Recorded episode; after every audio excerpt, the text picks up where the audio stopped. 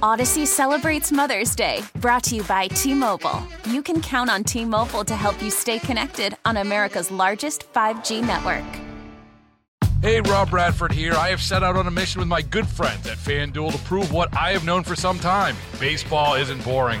Now I have a daily podcast to prove it with some of the most notable people in the baseball world screaming baseball isn't boring from the mountaintops or at least agreeing to come on our show. Players, managers, GMs, and yes, even the commissioner of baseball, Rob Manfred. It has been a constant wave of baseball's most powerful voices. So join the revolution. Subscribe and soak in Baseball Isn't Boring. Listen on your Odyssey app or wherever you get your podcast. You'll be glad you did.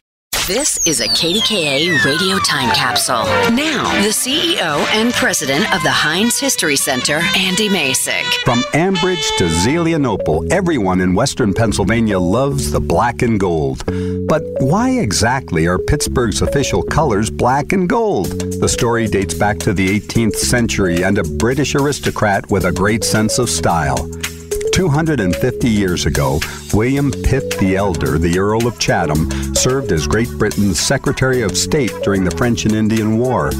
After the defeat of the French at Fort Duquesne in 1758, British General John Forbes named the area at the Forks of the Ohio in honor of William Pitt originally calling the region Pittsburgh, pronounced like his native Scotland's Edinburgh. Nearly 60 years later, in 1816, the Commonwealth of Pennsylvania officially chartered Pittsburgh as a city, which began using a city seal based on William Pitt's family coat of arms. The seal featured a black background with a castle and three golden coins, a symbol of honesty.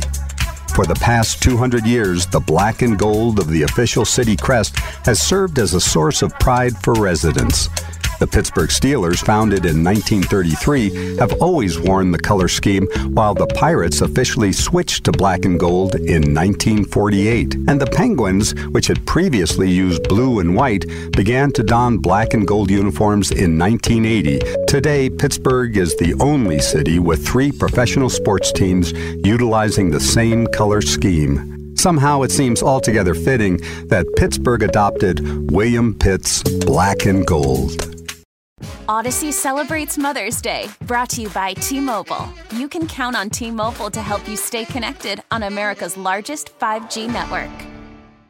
Hey, Rob Bradford here. I have set out on a mission with my good friends at FanDuel to prove what I have known for some time baseball isn't boring.